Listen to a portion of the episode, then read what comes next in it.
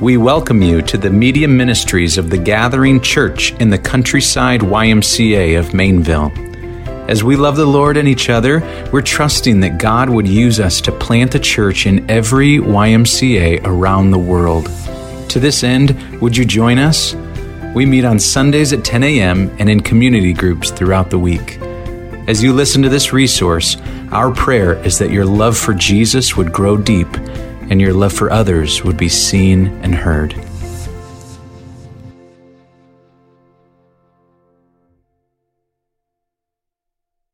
Hey, open your Bibles with me to Mark chapter 1. At this time, kids, you're dismissed. Ages 7 and below can head back with Mr. Peter Leeper. Thanks for joining us for worship, guys. We are starting the book of Mark this Sunday, and I'm really excited. Here's a quick question, and I'm going to give you four answers to it. Why in the world are we going to study the book of Mark? Number one, Jesus. We're going to study the book of Mark because of Jesus. I fell in love with Jesus at a young age, and I want to know him more. I want to learn more about him. Not just about stories. I want to know Jesus more. And so we're going to live in this book for a while. Number two, the good news. You'll see when we start this book, this gospel means the good. And that you're going to hear over and over again is, where's the good news in this passage? What's the good news here? And I think just to equip you as moms and dads and husbands and wives and students as you go out, let's be asking that question a lot. Community group leaders, when you're leading, what is the good news here today that we're learning, that we're studying? We want to be asking that question a lot. Number three, gospel fluency. Why are we studying the book of Mark? This guy named Vanderstelt, Jeff Vanderstelt, coined the phrase gospel fluency, and it means this. We don't just want to learn stories about Jesus so that our biblical literacy is high so we can repeat it or parrot it. Know what he said, and we want to be able to not only apply it to our lives, but we want to be able to speak Jesus stuff into our everyday stuff. We want to use God's word in the life of others and in our own lives as well. And this is a wonderful place to do it. So taking God's word and applying it to everyday stuff of our life. Gospel fluency. It's just a quick four. And I would say to see that our God is a God of second chances. I was reminded of a quote. John Newton, the guy who wrote Amazing Grace, he was a pastor and he wrote letters to his congregation frequently. And at one time, there was this person who was struggling with addictions and habitual sin. And John Newton wrote him a letter, and he said, "Though your addictions and sin are great, mercy comes." The great song, "Our sins are many, but His mercy is more." And so Mark himself, the gospel writer, his story is very redemptive. He had a big old fight with Paul. They separated for a while. Paul, at one point, even said he was useless. But we're going to see how God used Mark to write this book, and then even how, through creative narratival devices, that Mark weaves his own story into this, and we're going to just see a beautiful story of redemption, even in the life of Mark. So God is a God of second chances. Let me just give you a preview of where we're headed as a church in the book of Mark. I don't mean winter, spring, summer, or fall. By seasons, I mean media intake. People remember things by episodes and then, oh, did you see season 2 of that? Oh, I saw season 3 and da-da-da. They remember things by seasons. And specifically, we're going to go through the book of Mark in seasons, okay? There's on this slide, there are 3 seasons depicted, and it's broken up by geography, okay? Now, here's the deal. If you ask anyone, hey, what's your story? 9 people out of 10 are going to break up their story by way of geography, okay? They're going to say, well, I was born here, and I was raised and all the way up to 18, that's where I lived, and then I went to college here, right? And so they're saying, they're framing it in geographical terms. After college, I moved around a little bit, but then I got my first job here, and then I got married, and now I'm here, right?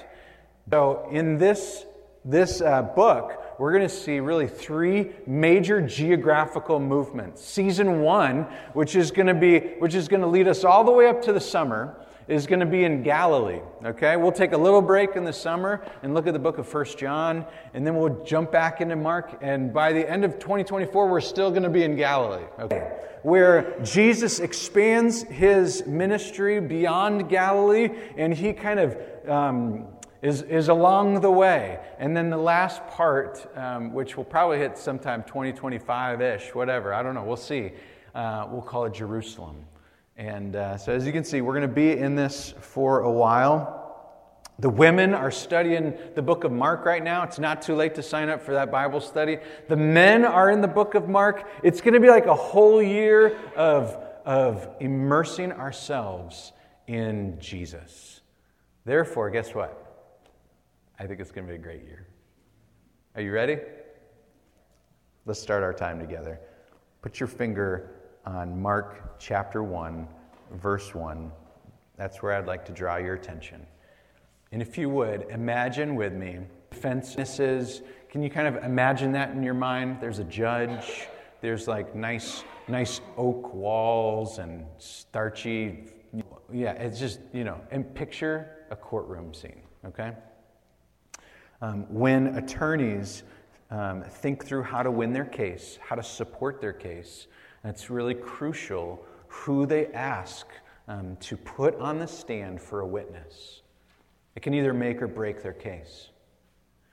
And today, Mark does the same thing. He calls upon 7 witnesses. He makes a statement about who Jesus is, and then he supports it with 7 witnesses. And that's what we're going to look at today. The title for the message, it's kind of a 90s throwback. I want you, these witnesses contribute to a unique facet of the person and work of Jesus Christ. Look at verse 2 and 3. You see how it's kind of indented in your Bible? This is the witness of Isaiah. He's going to say something unique, something special about this Jesus guy. Look at verses 4 through 8. Just kind of skim through it. This is a character called John the Baptist. Mark spends 4 verses talking about what John the Baptist says about Jesus. Mark calls upon the Spirit. The Holy Spirit comes down like a dove and witnesses to the testimony of Jesus. A little bit further, look at verse 11. We have God the Father as a witness of Jesus. Verse 12, we're going to talk about Satan today. 13, we see angels witnessing and doing minutes up today with a surprising note in that Jesus himself gets on the stand and testifies about himself. He's going to affirm his sonship, and he's going to communicate the gospel. And so Mark uses this introductory material with almost these quick cameos, these witnesses. And what are they all saying? Well, we're going to find that out in verse 1. So would you meet me there? Let's start this book together. This is the thesis of the first half of the book. Verse 1. The beginning of the gospel, which is the good news of Jesus Christ, the Son of God. There we go. Let's pause for a second. Do you know it? Do you see it? What's the thesis of Mark? What's he trying to accomplish? He makes this big statement right away that Jesus Christ is the Son of God. This is no small assertion. Maybe you've grown up in the church, you've heard this a lot, and it's like you kind of just roll over it and you take it with a grain of salt. But this is the most significant claim ever made. That this person who walked on the earth is the Son of God. The phrase, the Son of God, it wasn't coined by Mark. It was actually coined by a guy named Nebuchadnezzar. How many of you have ever read the book of Daniel or ever seen any Veggie Tales or things like that? Okay. We all know our three friends, Shadrach, Meshach, and Abednego, right?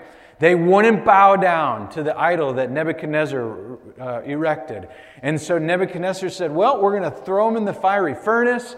They were thrown by these guards, and even the guards died because it was so hot. But God protected Shadrach, Meshach, and Abednego. It said that not even they're in the fire. The amazing thing is that when Nebuchadnezzar peered in the furnace, he didn't see just three guys, but he saw... That's right, he saw four. And his reaction, let me read it for you. The reaction was incredible. He answered and said, this is in chapter 3 of 25. You don't need to go there. But I see four men, the fourth man, catch this, ready, is like a son of the gods. Mark now takes that verbiage from Nebuchadnezzar and says, actually, he's not like the sons of the gods. He is the Son of the singular God. The one who walked in the fire with Shadrach, Meshach, and Abednego, he's now walking with us. Well, how is Mark going to support that claim? Let's start looking at our witnesses. Meet me in verse 2. I'll read each one of these witnesses and their verses for us, okay? I send my messenger before your face, who will prepare your way, the voice of the one crying in the wilderness, prepare the way of the Lord, make his paths straight. Similar to me, all I do is look, okay, if it's indented, that means it's probably from the Old Testament. Where's that from? And in my Bible, I have a little B next to big number 2, which is our verses. And I follow that little using your cross-references in your Bible. Isaiah 40, I checked out Isaiah 40 for you. And it starts off with this, Isaiah 40, comfort thee, my people. Isaiah 40 is typically called the Great Comfort Passage. What's Mark doing here? If you were an original reader during this time, and if this announcement is said that says, prepare the way of the Lord, the original reader has two options. Should I be afraid, or is this good news?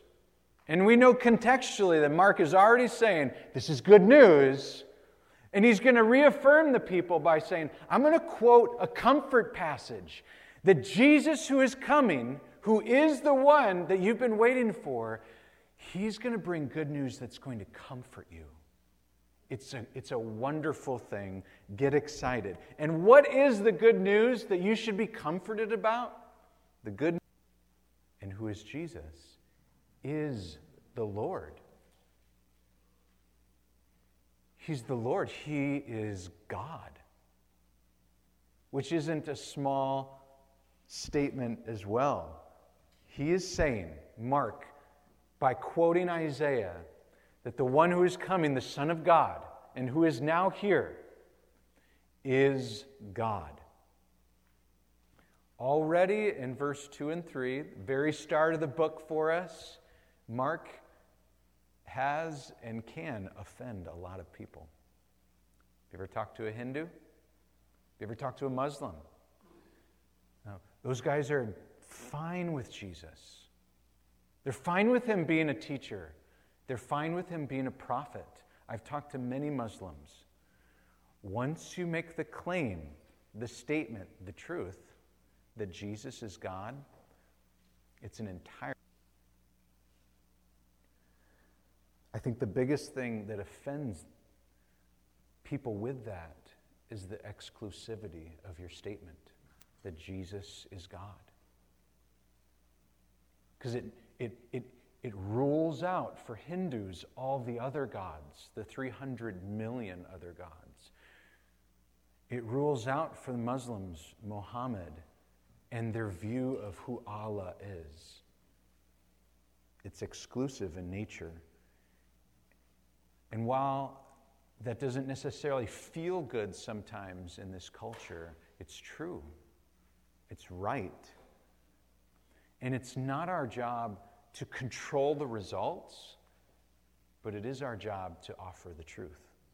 Give away the ending for clarity's sake. Let your eyes go to verse 15. Peek at it with me. This passage is going to end with Jesus saying, repent and believe in the gospel, okay? Each witness is calling you to a specific thing to believe in and repent from. And so after each witness, we're going to just ask this question, do you believe that witness? And so church, do you believe Isaiah? Do you believe that he was and is God? Do you believe that he was the one that the Old Testament people were waiting for? Do you believe that he is Lord, and is he Lord of your life? That's the effect or the function of the first witness. Let's go to the second witness, John the Baptist. Let your eyes find verse 4 with me. So just back to that illustration. This is the Son of God, and Mark's going to go, well, let's call John the Baptist to the stand. John, welcome. Let's hear from you. All right, here's the witness. Verse 4, John appeared, baptizing in the wilderness and proclaiming a baptism of repentance for the forgiveness of sins. And all the country of Judea and Jerusalem were going out to him and were being baptized by him in the river Jordan, and wore a leather belt around his waist and ate locusts and wild honey. And he preached, saying, after me comes he who is mightier than I, the strap whose sandals I am not worthy to stoop down and untie. I have baptized you with water, but he will baptize you with the Holy Spirit. All right, there's our John the Baptist witness. He paints a picture for us. He says a few things about the scene, okay? He says, hey, John the Baptist, this dude, he's proclaiming a baptism of the forgiveness of sins and repentance, okay? He paints the picture and says, tons of people are coming out and getting baptized. And he also says that this guy is dressed really weird. And he's eating weird stuff. He's on this strange diet where he's eating locusts and honey. He's wearing like camel's fur. And he's got this belt on. And we're like, okay, sweet. Let's check out what he's saying, okay? What is this witness saying about Jesus? And two, he is permanent. Okay, let's look at the unworthy part.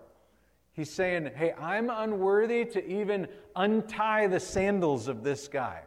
It's a big statement because Jesus in the book of Matthew says, he was talking to his disciples and Jesus said, of all the men in all the world that has ever been born of a woman, which means everybody, thank you, there is none better than John the Baptist. Okay? Who's the best man you know?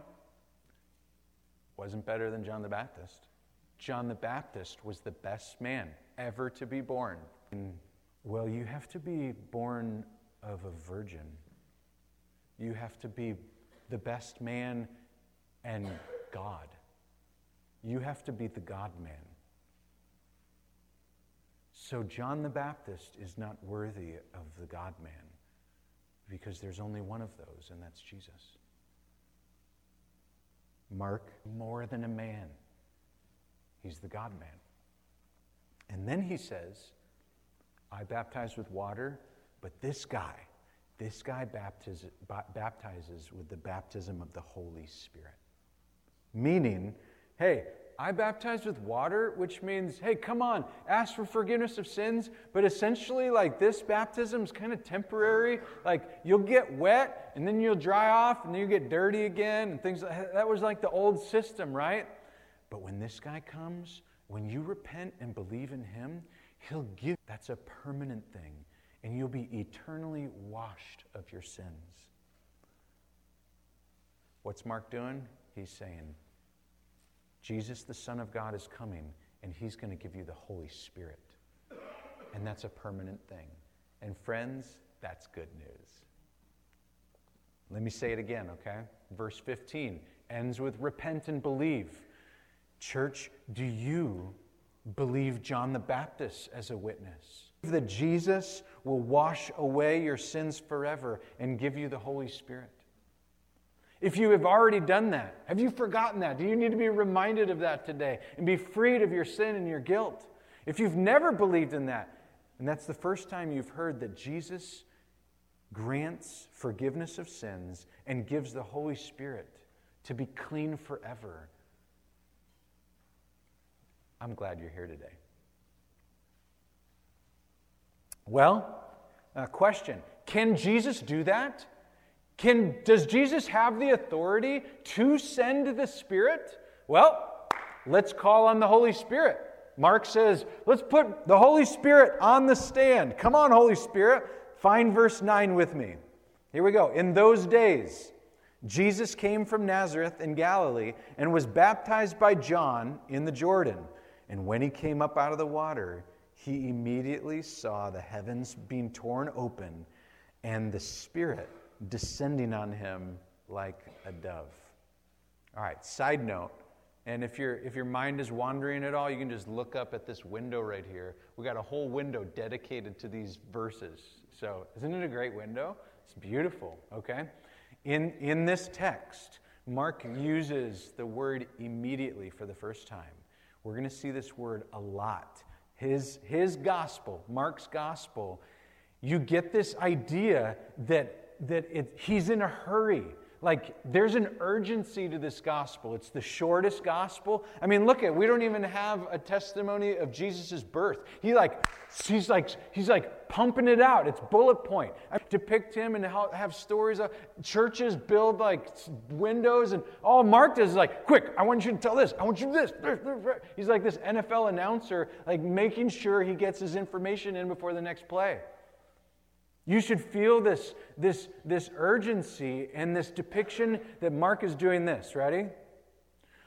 Hey, readers, I want you to see that Jesus was on a mission. So buckle up, he says, essentially. And then he jumps right in. All right, so we're seeing that the first character mentioned in this baptism is the Holy Spirit, who came down like a dove. And so Mark is linking, does Jesus have the authority to send the Spirit? Yeah, he does. Watch this. The Holy Spirit himself came down and affirmed Jesus' sonship. It's a pretty good witness. The other person of the Trinity. Anyone else? I've heard this story a lot, but just go there for a second. Imagine if you were there, by the water, and not just the clouds open up. Not just the sky, the very heavens itself open up. And you're looking up, and this voice from heaven says, in the greatest Liam Neeson tone ever, "This is my son," right? "In whom I'm well pleased." The Father affirms Jesus as his son. You need any more witnesses than that? The other two persons of the Trinity saying, yeah, he's God. He's my son. I'm pleased with him. Mark says, let's just continue. Let's continue to affirm his sonship. I want you to know Jesus is the Son of God, and so I'm going to point something out to you. But before we do that, let me just ask. If this passage is calling us to repent and believe, do you believe in the other two persons of the Trinity? Do you believe the Spirit and the Father in their affirmation of the Son? Have you forgotten that Jesus was God's Son? Not born and had a start, but he was of the same essence, light of light, God of God, very God, from very God. Do you believe that? Because your view will heighten of Jesus, which means your worship of him will grow and grow in because you want to love and pursue and be like Jesus. Do you believe this? Well, Mark does something more for us. He calls upon the stand God's opposition. He calls on the stand Satan. Look at it with me. Verse 12. The days being tempted by Satan. Why would he do this? Why would he include Satan as a cameo? What in the world is Mark doing here? Like, here's what I think, okay? You got a whole bunch of witnesses so far who have gone like this. Yay, Jesus, Jesus, Jesus, Jesus, all right, all right.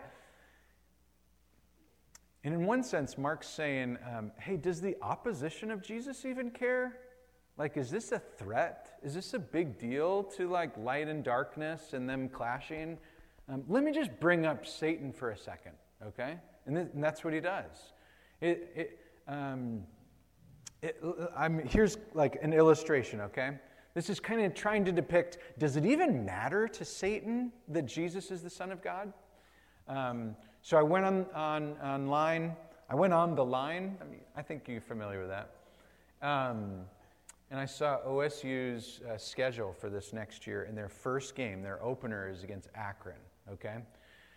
And it's like, Akron, whatever. What if you went on to Akron's website, and on the website is advertised, Ohio State's their number one rivalry. How would you respond as a Buckeye fan? You'd be like, I mean, I didn't even know Akron had a football team, right? It's like... And so it's like, if you don't introduce the opposition and how they feel, you can see Mark wants to call up Satan to the stand and say, I want you to know how the opposition really feels. This is actually a rivalry. It's not OSU versus Akron. This is the real deal. I think that's what he's doing. Again, this passage ends with repent and believe. The good news that Jesus is the Son of God. And you need to see and know here that Satan hates the Son of God. Is the opposite then true of you? Do you love and embrace Jesus for all he is? Do you love his truths? Next up, second to the last witness, let's hear from the angels. Look at verse 13 with me. And he was with the wild animals, and the angels were ministering to him. What in the world, Mark? What are you doing here? This kind of stuff. And then he says that angels were ministering to him. This is a little bit of a preview of the second half of the book. Let me show you, okay? You don't have to go there, but if you're... What is man that you are mindful of him? Or the Son of Man... Key title, key phrase, that you would care for him. You made him, this is Jesus we're understanding, you made him for a while a little lower than the angels. You have crowned him with glory and honor, putting everything in subjection under his feet.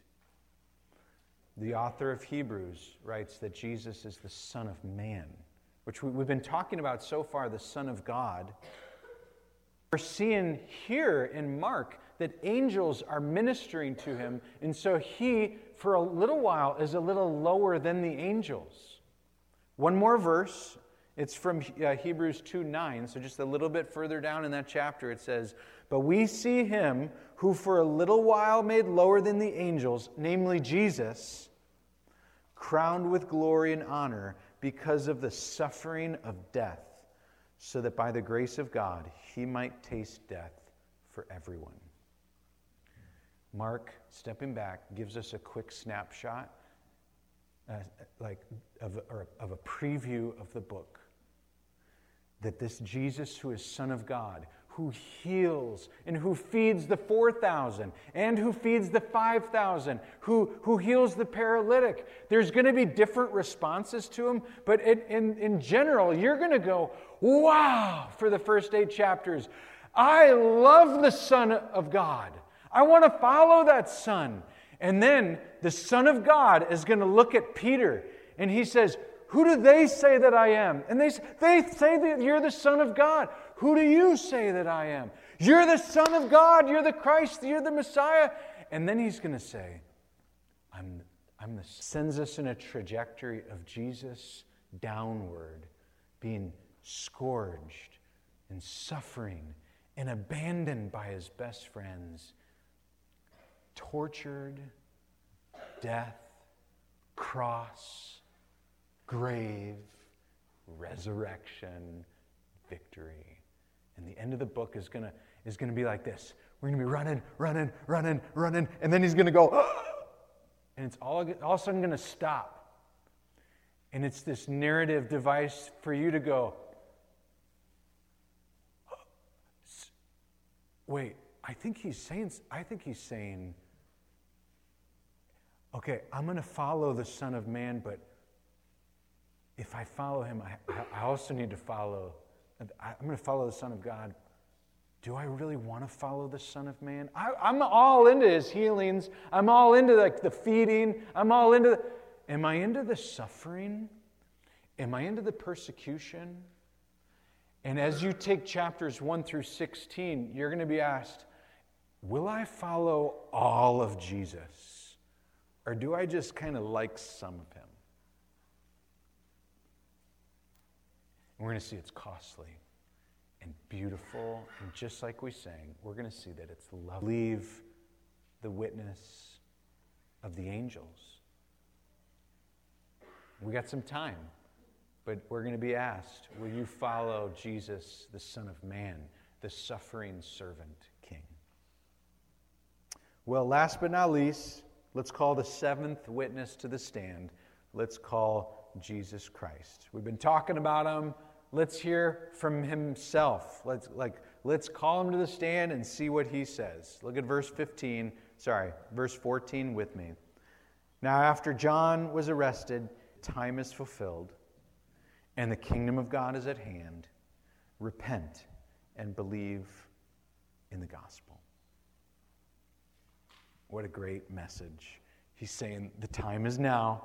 Hey, everything you've been waiting for, it's happening right now. He's saying the kingdom of God is at hand. Literally, it's now, it's happening.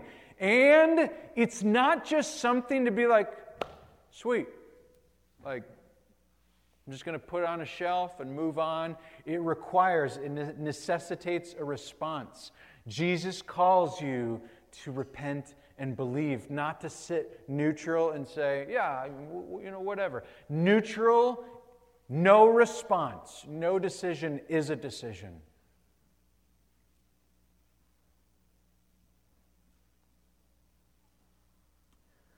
If you've never made the decision to follow Jesus Christ as your Savior and Lord, then your call today is to repent of your sins and place your faith and trust in this Jesus. If you're a believer, and if your response is, well, I already did that, and so that's not it. The reality is that if you have repented of your sins and place your faith and trust, there's actually one more witness, and it's you. You're the eighth witness. You're to take these witnesses and take it to the world. I'm so excited to be under God's word with you, to be studying the book of Mark, and I'm excited to Sunday after Sunday be immersed in the love of Jesus and in his ministry together. I'm so zealous to have us as a church make much of Jesus, not just at church, but in our lives, Monday through Saturday, taking the truth of God's word and applying it to the real stuff of life. Let's close our service with a song, shall we? I'll pray.